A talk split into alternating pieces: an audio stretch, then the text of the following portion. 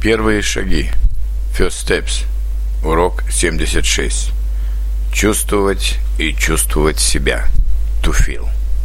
Я чувствую себя хорошо. Как ты чувствуешь себя? Он чувствует себя плохо. У него болит сердце. Она чувствует себя прекрасно. Мы чувствуем себя снова молодыми.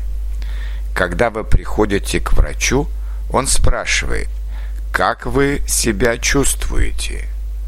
Они чувствуют себя усталыми, но без себя. Я чувствую его любовь и заботу. Она чувствует, что мне скучно. Мы чувствуем, что становится жарко.